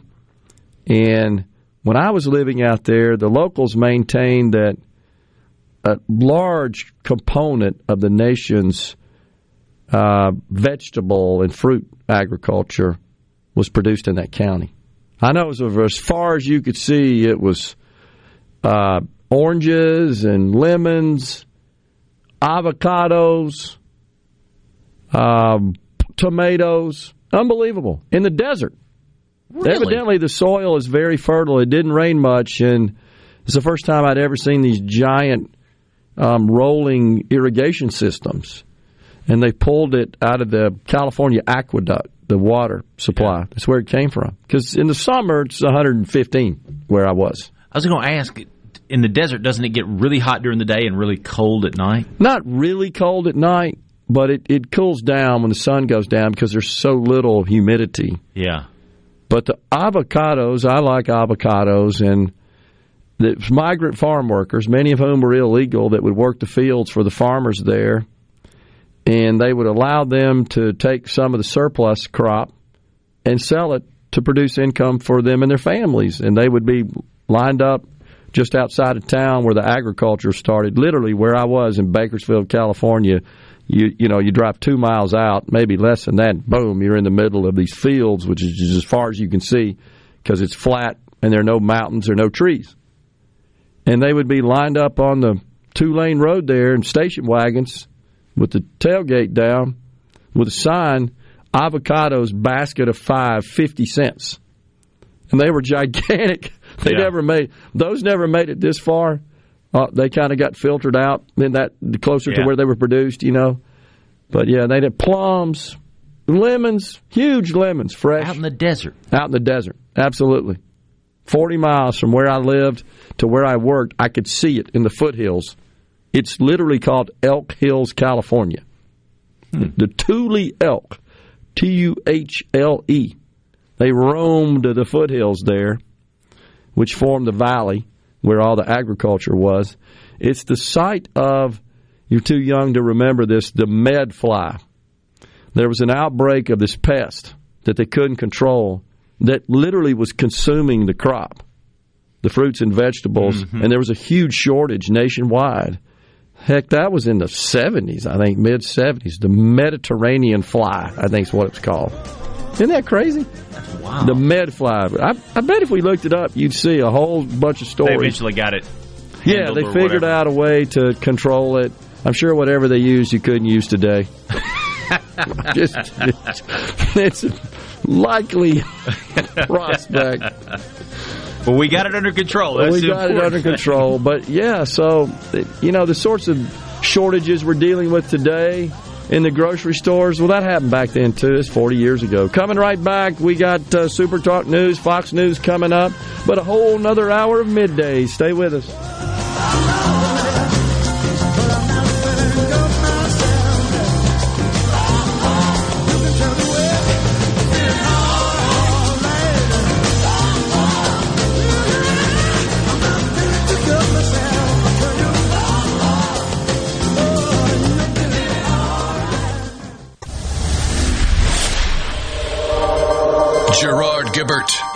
Going beyond the headlines, breaking down the stories that matter to Mississippi. Middays with Gerard on Super Talk Mississippi.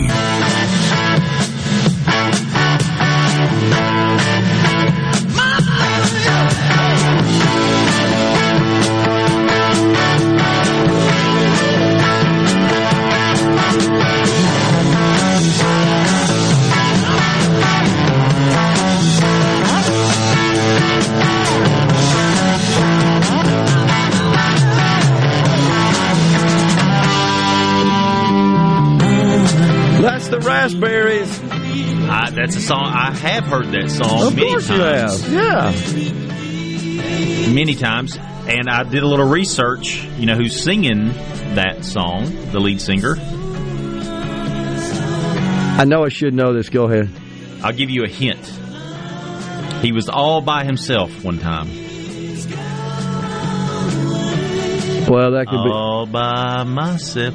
Ah. Eric Carmen. Eric Carmen, uh, and who um, there's one other tune he did. I thought Hang, uh, Hungry Eyes. that's it Yep. from uh, Dirty Dancing, wasn't Yeah. it? Yeah, Yeah. that's right. Eric Carmen. Thank you. Yes. I had to look all that up. I did not know that. I don't Yeah. and when you listen carefully, you can detect that's his voice. Yeah. Good group though. Good tune. That, that song, it, it's been really popular recently because uh, of the Guardians of the Galaxy. It was on the soundtrack of Guardians of the that. Galaxy, which is I've got both the albums, the vinyl albums. I've got Volume One and Volume Two, and it is phenomenal. And it was one of the first albums my wife bought me after she bought me a turntable a few years ago. Yeah. and it is amazing to hear. Yeah. Well, we just don't have bands like that anymore. Just you know, You don't. folks that came together that played various instruments and and uh, had vocal talents and put all that together, arranged it, composed it. Now we got more individuals. We don't have like group as many. Doesn't seem like. Yeah. just played traditional instruments that I find pleasing to the ear. Is what it's all about. It's the purpose of music, of course. That's a great song. I told you. Yeah. Stick with me here, will you? oh, gosh. Appreciate that, though. So there's a question allowed or required with respect to ESG investing, says Jack in Jacktown. Yeah, let me be clear if I if I wasn't. It doesn't does it require fiduciaries, investment managers, wealth managers, it doesn't require them to invest uh, with consideration of environmental, social, and governance efforts on the part of companies that uh, that they invest in when they're picking investments. It's just it allows them to. Now, why does it allow them to? What does that mean? Well, a fiduciary would be a third party that is is managing and has responsibility for managing and investing a, a, person's money. Could be an organization's money, it could be an individual. But they are required to do so in such a way um, that they are maximizing returns on investment, ROI, on the money that has been entrusted to them. They have what's called a fiduciary responsibility. So, what the Labor Department, I thought it was the FTC. I was wrong about that. It was it was the Labor Department. What that rule that they released says is, hey, look, guys, you investment managers, you administrators of these pension funds and investors on behalf of corporate 401k plans, etc you don't have to maximize returns on investments made on monies that you manage for others. You don't have to do that. You can you can invest in a way that you think is more socially responsible, which means you may not produce the best returns, maximum returns. You may not have a focus on that for your clients. And that's okay as long as it's it meets the test of environmental social governance factors. That's what it that's what the rule allows is them not to act in your best financial interest.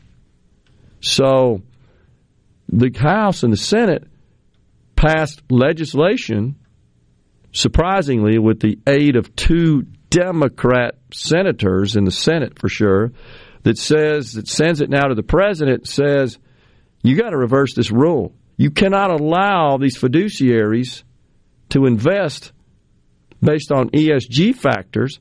They must continue with the traditional rule of your job is to maximize returns for those uh, clients whose money you are managing. And it is expected that Biden is going to veto that.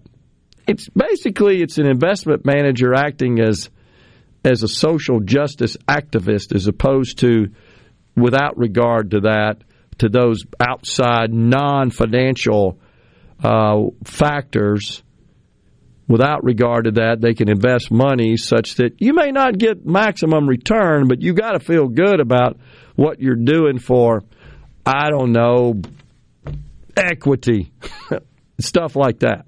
That's what it says.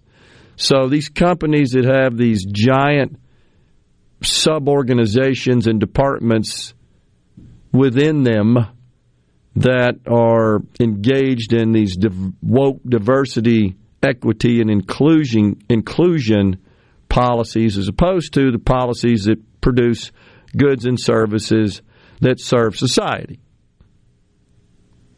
something that I just thought about, Will. I read this a couple of days ago.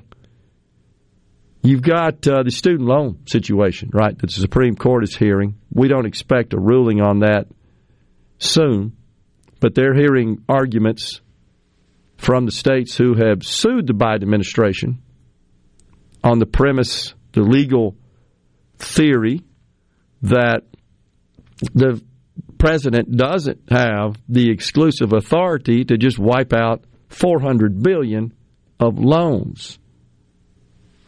You know, when you look at what's driven up the cost of college, which is through the roof, Everybody knows that. There, I don't think there's an institution in the country, an institute of higher ed, that doesn't have a significant number of staff working in some diversity, equity, and inclusion capacity. You agree with that? You've seen Absolutely. that all over the place. There are more DEI employees at the University of Michigan than history professors.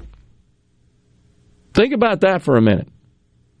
A major, major, Major. large university, Second or third largest, perhaps, in the country. and they have more. More DEI staff than history professors. If that doesn't show you how the focus has changed and how the mission of these organizations has been hijacked by social justice activism as opposed to, oh, I don't know, educating your students? What do you want to bet that the cost of those staff, and I don't know how many they have, but I bet it's significant. What do you want to bet the average pay of those staff is quarter million a year? Yep. Columbia University. Did you see this?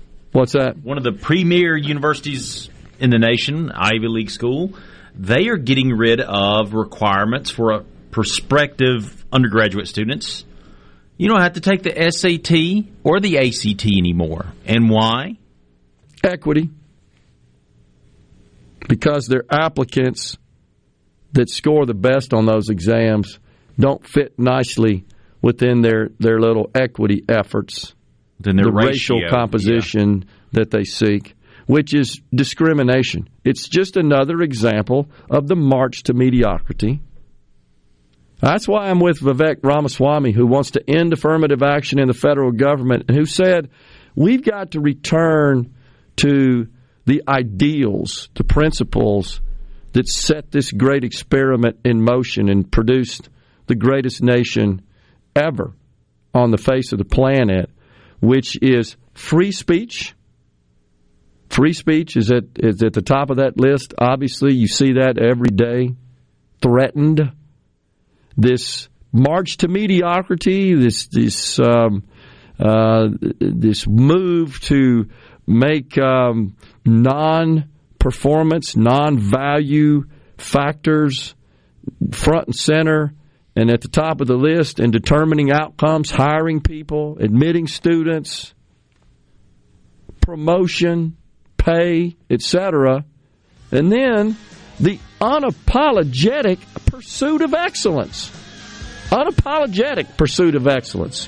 Where would this country be today if we didn't unapologetically pursue excellence, do our dead level best to produce and give back for soci- to society based on the tools God blessed us with. What they're saying is, with all these DEI efforts, is no, none of that matters. All that matters is the color of your skin and your ethnicity and your economic background and your gender and all these other sort of what you are attributes rather than who you are. Coming right back in the Element Wealth studios. Please stay with us.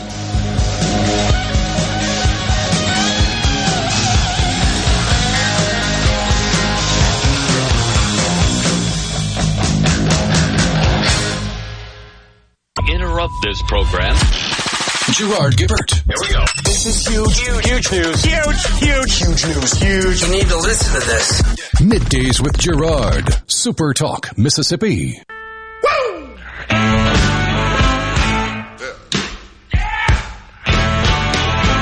Now, when I was young boy, at the age of five, my mother said I was gonna be the greatest man alive. But now I'm a man. Today on In a Mississippi Minute with Steve Azar, you'll hear part two of an interview with hit singer, songwriter, and Mississippi native Jeff Bates, who is from Bunker Hill, as you told us earlier. Hill.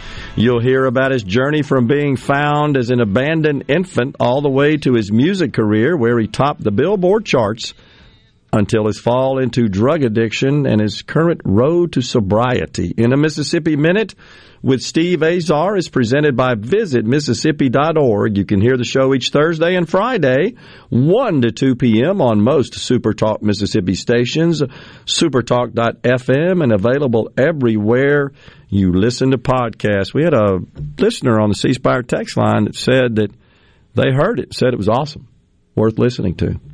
Yeah. I heard about half of it yesterday. Yeah, it's very good. Pretty powerful story um, for Mr. Bates. Yep. I mean, just the the roller coaster. I mean, from being found on a literally on a doorstep with cigarette burns as an infant, Yeah. to being the top of the charts, to being arrested, drugs, Hmm. bottom, bottom out, and now trying to climb back up again. Awesome. Incredible story. Steve's really good at uh, talking to folks about their, their true life experiences like that Yeah. and really getting them to, to fully tell the story. He's, he's awesome at that. Paint the picture. All right, so I, I've been talking about getting to these uh, regulations surrounding the CHIPS Act, and if uh, just keep putting it off, my apologies for that. Let's talk about that. Little background: the CHIPS Act, C H I P S. I don't know what the heck the acronym stands for. But um, as you can imagine, this was a bill that was uh, signed by President Joe Biden that, that establishes a significant, hefty grant program for chip manufacturers. We're talking about computer chip, digital chips, silicon chip manufacturers. The concern, of course, is that much of that manufacturing has been moved abroad. And uh, was it too long ago? Well, we were talking quite a bit about the shortage of chips affecting so many of the products that we buy, such as automobiles, which are full of chips. Absolutely. I mean, who can remember? It was what twenty one, kind of after the pandemic uh, lockdowns had kind of passed, and you know the supply chain had not quite gotten back up. Still hasn't in some respects. Yeah. But all but cars that was a big thing. You drive by dealerships and stuff, and you wouldn't see any cars, or it'd take months to get a car. Or in some cases, I know one person that waited over a year to buy a vehicle. Unbelievable. And and what they were all reporting is we've got all the components necessary to build this vehicle, the factories, but we can't get the chips. So they're just sitting here waiting for chips. All right. So a lot of that is because it comes from the Pacific Rim, which imposed much more draconian lockdown rules than we did here in this country, and the factories were just closed. Yep. Okay, so Joe Biden says, well, we're going to just put up this big old federal grant program. Of course, the solution to every problem in, in the minds of Democrats is more money. Put more money in it. More, More money in it. We don't have it, but that's okay. We'll just print it and add to the debt, and that'll boost inflation, and it, it'll work out. So they come up with this idea to to set this grant program up for chip manufacturers. If you'll build a factory here in the good old U.S. of A., we'll give you some money to help out. Five hundred billion dollars, five hundred billion in the Chips Act. Now that's a measure that uh, does require sixty votes in the U.S. Senate to overcome any filibuster to pass the chamber, send it to the president. So in this case, it got all the Democrats. It was the 50 50, as you recall, Senate, Democrat, Republicans prior to the midterms. It, it uh, increased in favor of the Democrats after that. But so you got to have some Republican votes. 18, it was either 17 or 18, voted for the CHIPS Act, including our Senator Roger Wicker from Mississippi. So the Commerce Department, okay, they release their application that a manufacturer must complete if they intend to seek some federal funds for the purpose of building a factory here in the U.S. Well, of course, we've always got to introduce all this social justice stuff and engineering that's got going to be attached to any federal money. All right. So here's what they said, did the Commerce Department. If you want $150 million or more, you've got to, Mr. Factory, guarantee affordable, high quality child care for your workers who build or operate the plant. Build it and operate it. Got to have child care. You've also got to share a portion of any unanticipated profits with the government. Unanticipated profits. Unanticipated, meaning, okay, well, if you hadn't have done this, your profit would have been X. But since you did this and we gave you money to do this, your profit is some multiple of X. Well, whatever that multiple is, you got to share that with the government. Hmm.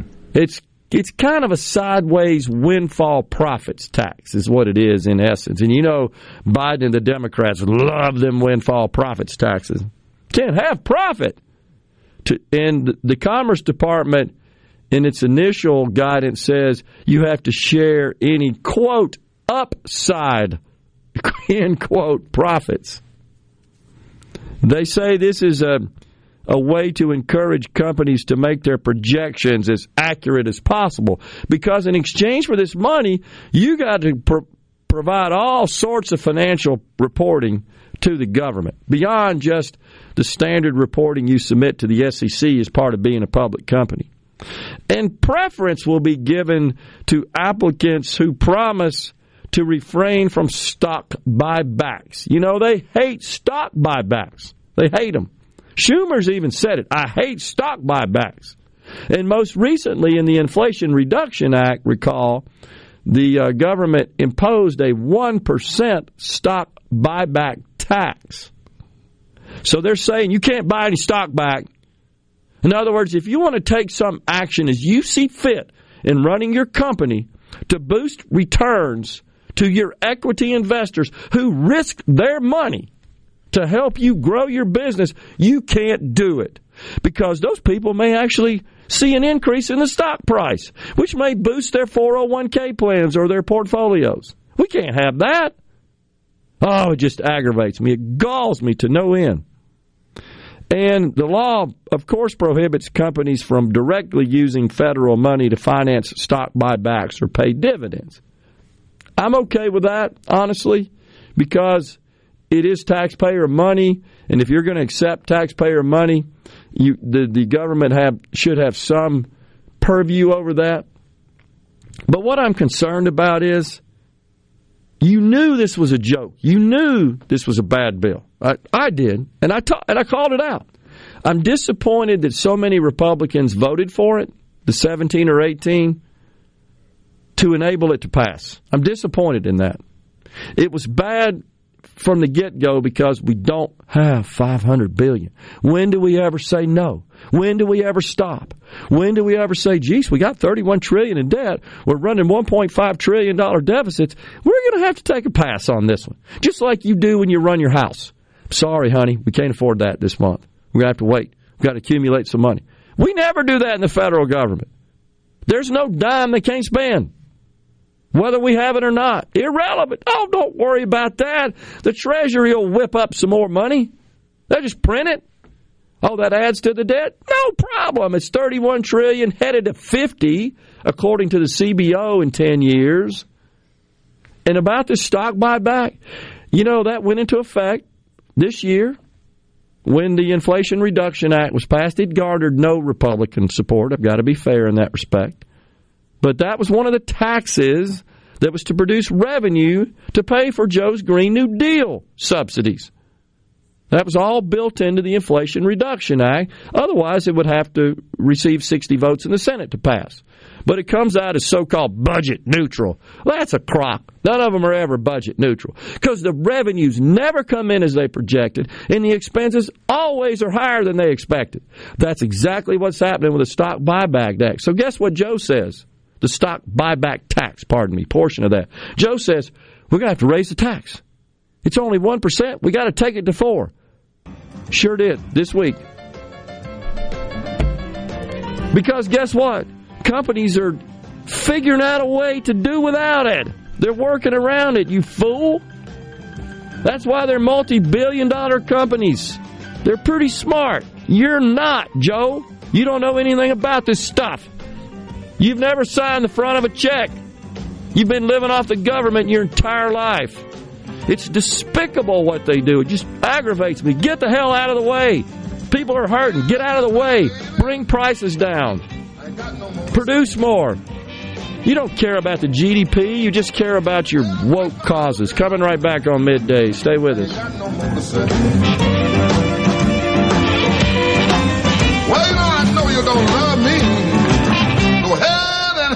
Your way.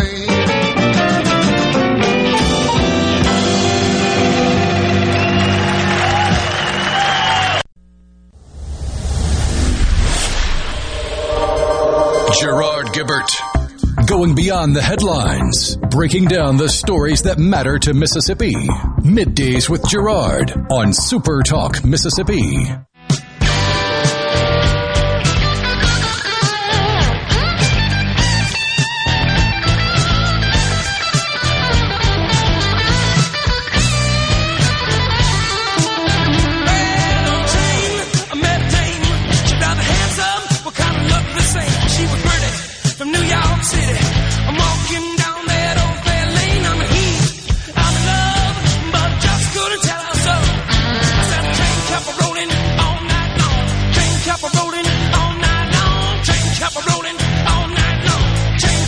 We are back in the Element Wealth Studios. I wonder if Pete Buttigieg is singing this song right here. Train kept a rolling all night long. What a pathetic excuse that guy is for Secretary of the Transportation. Uh, again, march to mediocrity. Only appointed to that position, named to that role by Joe Biden, I think, because he's gay. I really do. Had nothing to do with his qualifications because he was not qualified. Joe Biden attacked him on the campaign trail for not being able to fill potholes in Where's he from? Peoria or something like that? uh, Indiana somewhere. South Bend? Is it South Bend? Yes, I think Peoria it's is. Illinois. I think he was South the mayor Bend. South Bend. Yeah, I think that's right. Mayor Pete, as they called him. uh, but Joe Biden attacked him on the campaign trail, said he couldn't fill potholes. Unbelievable. oh, Joe.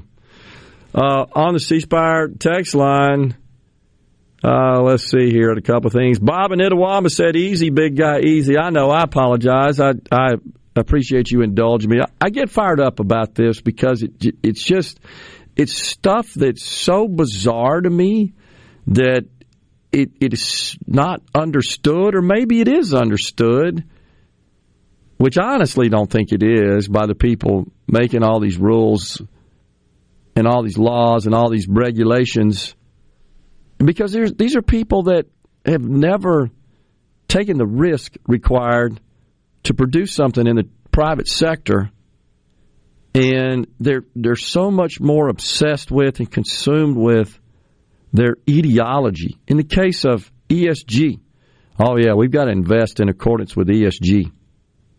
And we can't let those companies buy any stock back. Like you have the hubris. That's what bothers me the most.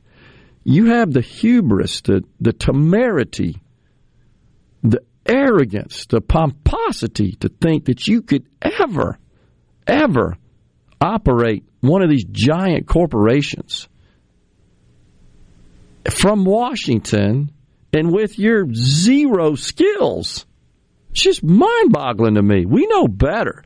We've got to tell you how you can manage your, your equity portfolio and your your stock.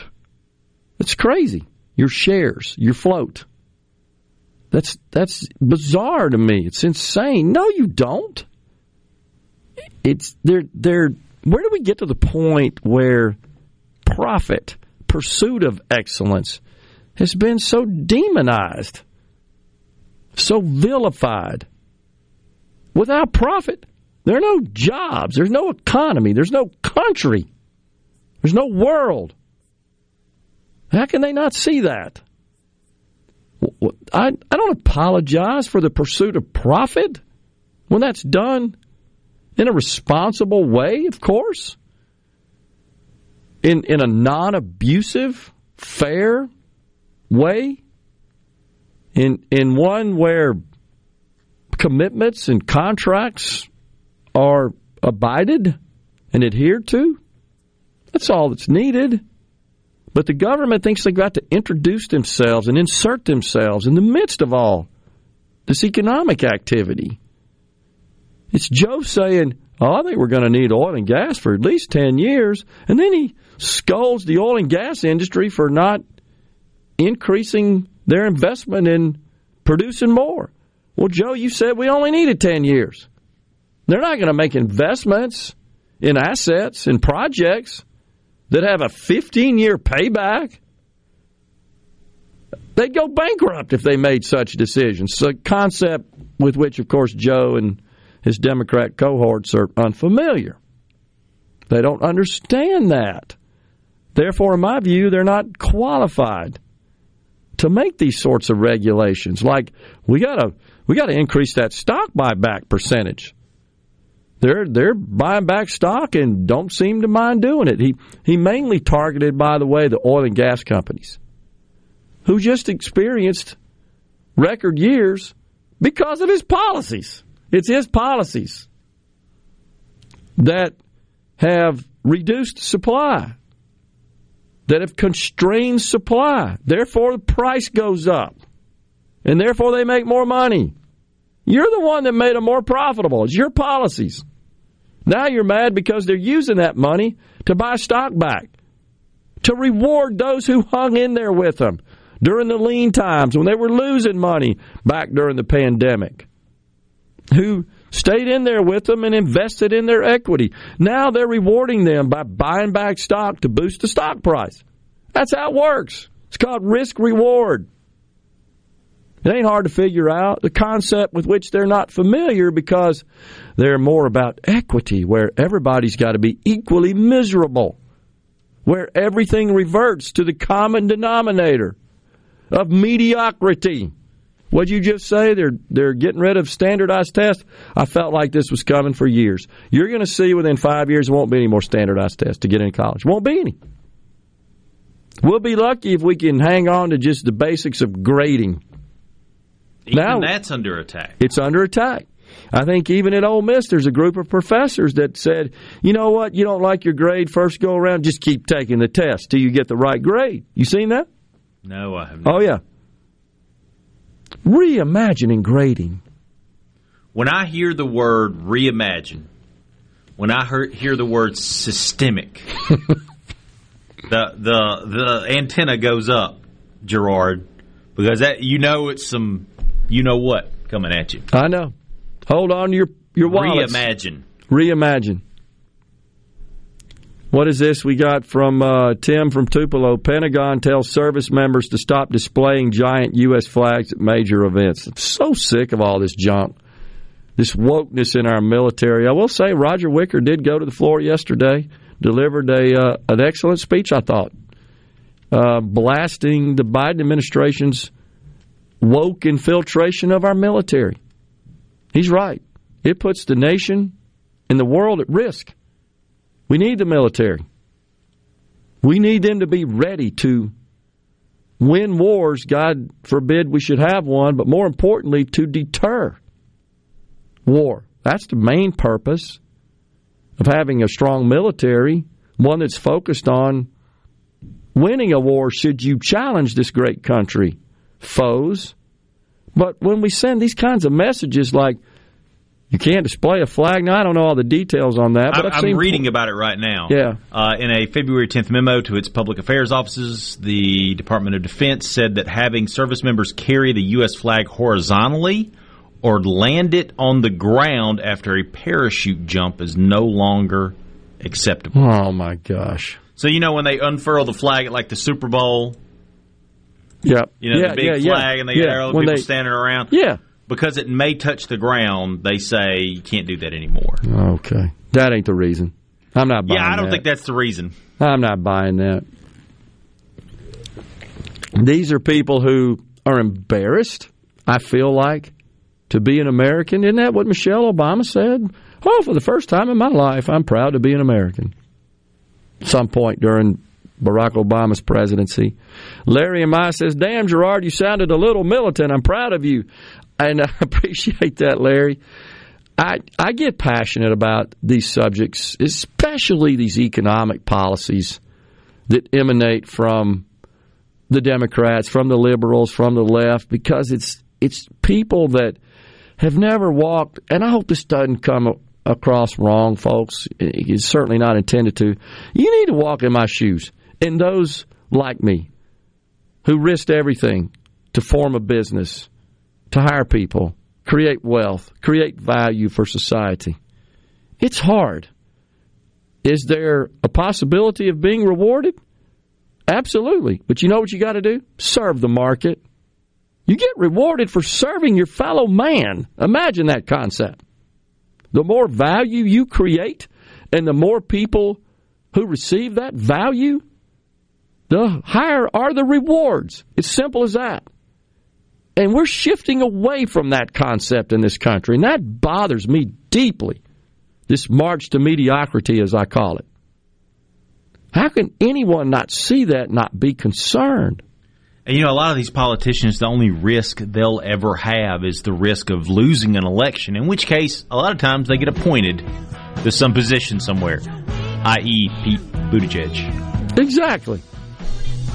BJ in Hattiesburg says, Glad your voice had recovered. Laugh out loud. It's actually hanging in there pretty good today. I certainly feel like I sound better at this point in the show with the final segment remaining than I did yesterday. I'm starting to falter a bit yesterday.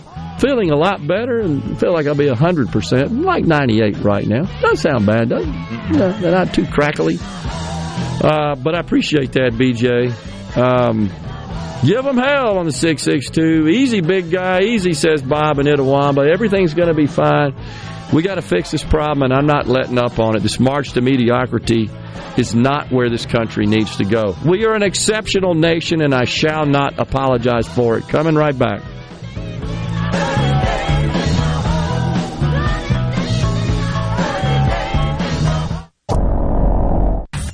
Gerard Gibert. He keeps his classified documents right where they belong. Inside a Journey record jacket from the 1980s. Gerard Gibert, Super Talk, Mississippi.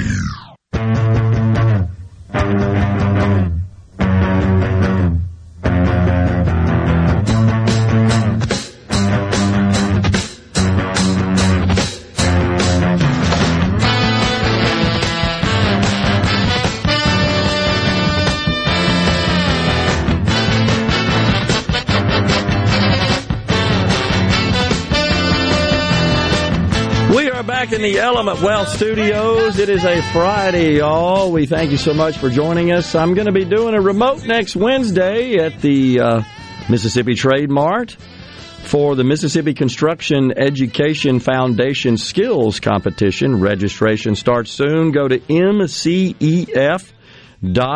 for more info. On the C Spire text line, uh, someone uh, texted in Frogtown, Mississippi, one of those towns you don't know a lot about. I'm not familiar with Frogtown. Really? Where is Frogtown? I don't know. Really appreciate that. Also, I had some photos from Pontotoc, Mississippi on the 662. You see the debris across the roads there. Yeah, just big time, strong winds coming through the area. Incredible. Uh, let's see. Mose says Rick Derringer All American Boy album. Wow, what a great album that was, Mose. My favorite Derringer song, used to play it on the drums, Rock and Roll Hoochie Coo. Rock and roll hoochie coo. The great Rick Derringer. I thought I heard the Supreme Court ruled against this investment BS on the C Spire text line. No, I hadn't made it to the Supreme Court that I'm aware of. Um, there, there are states that have taken action, such as we have here in the, in the state of Mississippi, that I've said that aren't doing business with banks and other financial institutions that have implemented such so-called ESG woke policies in their banking operations, such as not being willing to loan money to oil and gas companies or gun manufacturers, stuff like that. There's just too much conflation and commingling of finance and economic policy, which is fairly objective, with the subjective social justice policies. They should not be commingled. They should not be mixed. They should not be even considered in the same vein. They just shouldn't. That's how you end up poor and broke.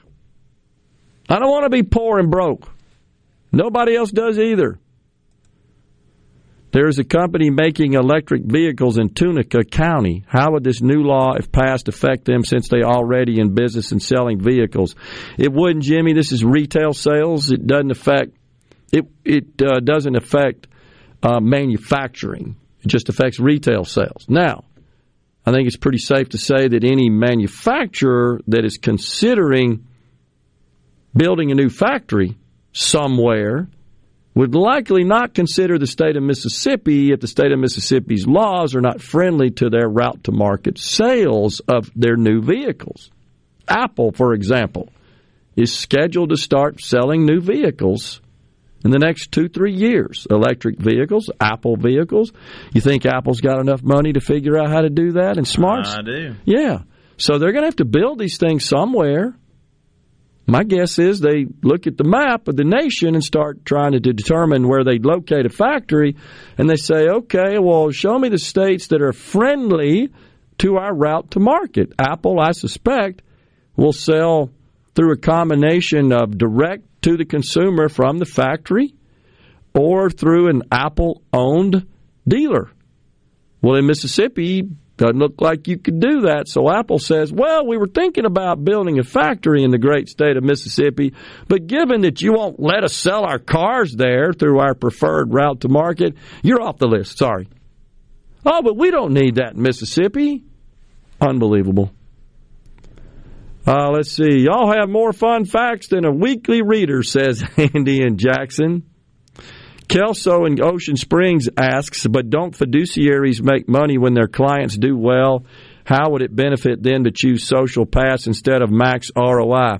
No, that's not true, Kelso. The vast majority of wealth managers, they uh, they make uh, fees as a uh, they charge fees as a percentage of the amount managed assets under management AUM. That's the typical arrangement. Uh, there are some uh, Fisher Investments is the one that comes to mind that their fees are based on the return they produce for their clients. But the typical wealth manager, it's a it's a flat, agreed upon contractual fee. Hell, don't tell the legislature that they may want to change all that stuff up. Can you tell me what DEI stands for? Says Dave from Ripley. Diversity, equity, and inclusion. It's one of those acronyms, Will, that I don't know anybody ever heard of or thought about until after the George Floyd incident, which we've said is despicable.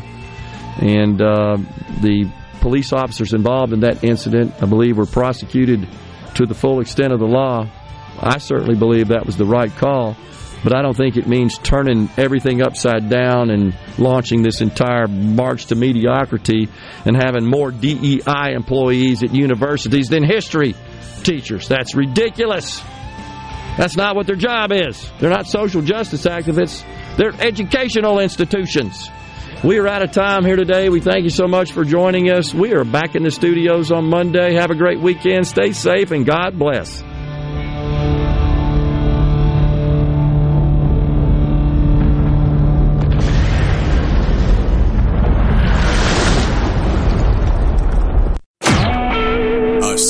SuperTalk Mississippi media production.